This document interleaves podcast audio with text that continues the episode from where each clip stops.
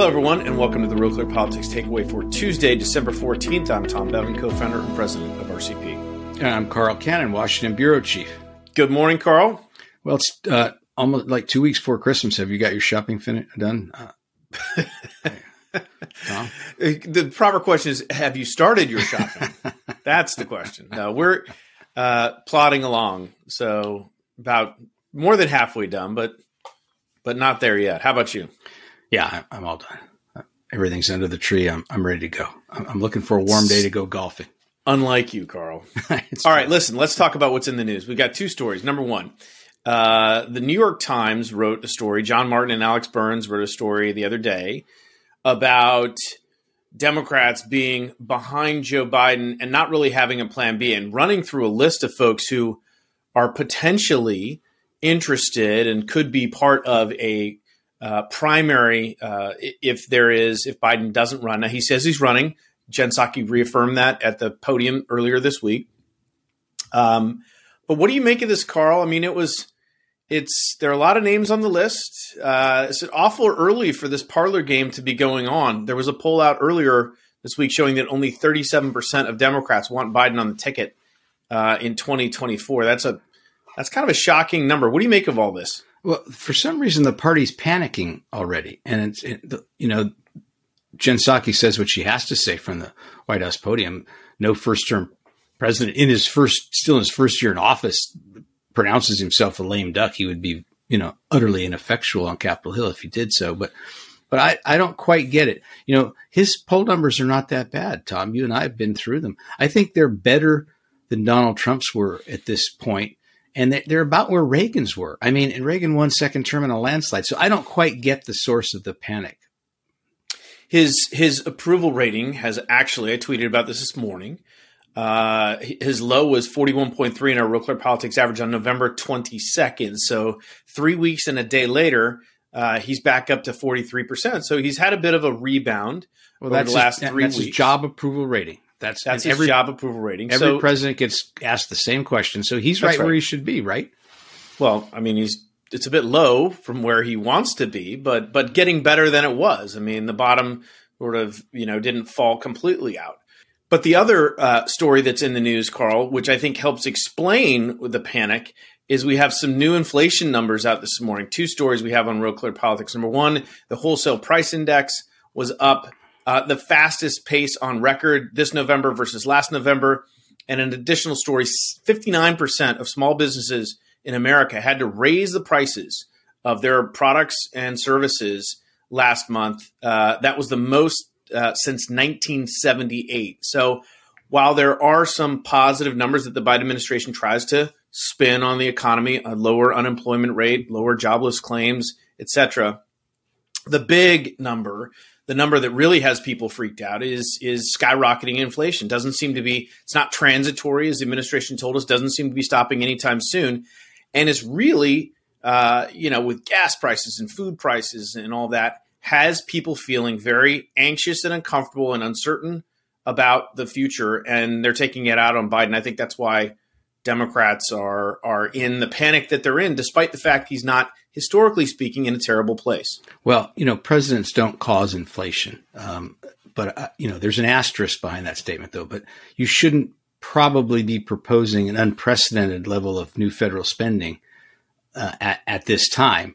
He stuck with that uh, Build It Back Better legislation. Uh, you know, I think the administration will take some scaling back on it. They already have, maybe some more that Joe Manchin's insisting on. Uh, Manchin's saving them de- Democrats from themselves, if you ask me.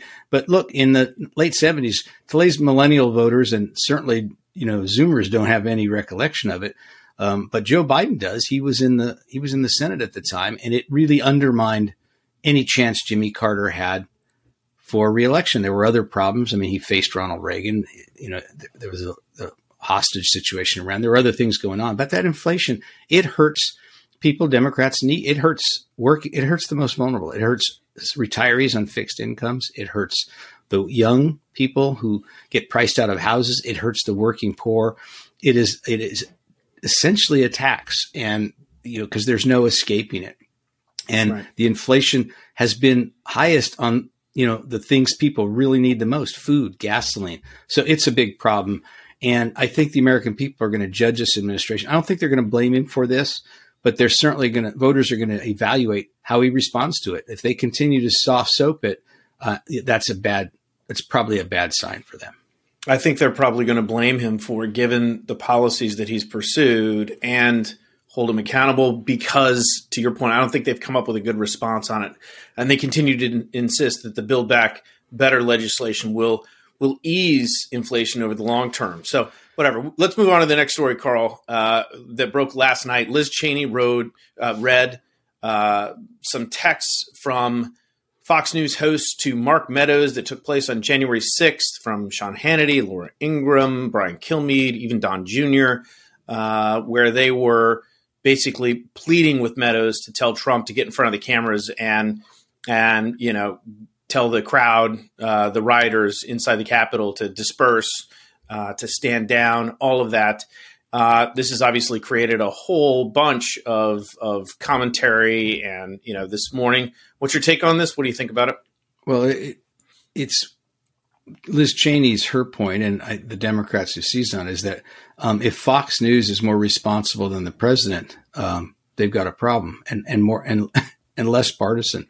So you know that's that's the subtext there. It, you know, host TV news people are not supposed to be advising White Houses. That that was the, nobody took that away from it, but that's the first thing I noticed because I'm a journalist and I care about journalism more than more than either political party. But you know, Trump President Trump eventually did do that. He went out and made a statement, but it was too little. It was too late. He still called the people heroes or whatever he called them. Uh, this is a this is the Democrats and Liz Cheney's attempt to point the the blame for this this riot at the Capitol. Democrats and much of the media calls it an insurrection, but whatever you call it, to to blame Trump for it. Uh, he he he egged on the people that day. He egged them on for a month prior by calling the validity of the election results into question, and then he refused to ask them to stand down. And I, that's that's where this um, investigation is going. It's being led by Democrats who tried to impeach Trump twice, and in a sense, this is like the third impeachment. And on that note, Carl, do you think the way that uh, this committee is operating? trying to get records as far back as April 2020 from phone carriers and the like uh, and and you know reading these private texts into the record to try and embarrass Trump or Fox News hosts or whomever. I, mean, this seems to be uh, going a bit beyond what. Are you comfortable with how this how this committee first came to be with Nancy Pelosi rejecting the two uh, Republican members, and are you comfortable with the way they've been conducting themselves uh, thus far? Well, it's a it's because of the makeup of the committee, and I, I blame uh, Pelosi and, and, Kevin McCarthy for this. There, it's a partisan exercise. You know, not only she put House impeachment managers on the on the committee. I mean, she never. It's like she never thought, never even entertained the idea that that the American people need is actually an impartial accounting of how this happened. And you're not going to get that. That doesn't mean though that they haven't turned up things that are embarrassing uh, to the Republicans and and bad for and make Donald Trump look bad. I mean, that's their goal. They're doing some of that. But to your point, Tom, you know, privacy is not a, subject that even comes up anymore. And I'm, I'm looking at this and I'm wondering, okay, what what if Kevin McCarthy takes control of the House next? What if the Republicans win the House and Kevin McCarthy is the next speaker? Is he going to subpoena uh, what Jake Tapper and Joy Reid were texting Nancy Pelosi on that day? I mean, where does this end? It, it it strikes me that private text now under the Presidential Record Act, you know, nothing ever sent by to the president or received by him is a is a is private. But when you're going to people's phone records now, um, where does it end? Not in a good place is my is what I think. All right. Uh, speaking of that, we will leave it there. I'm Tom Bevan, co-founder and president of Real Clear Politics, and I'm Carl Cannon, Washington bureau chief. And this has been the Real Clear Politics takeaway for Tuesday, December 14th, 2021.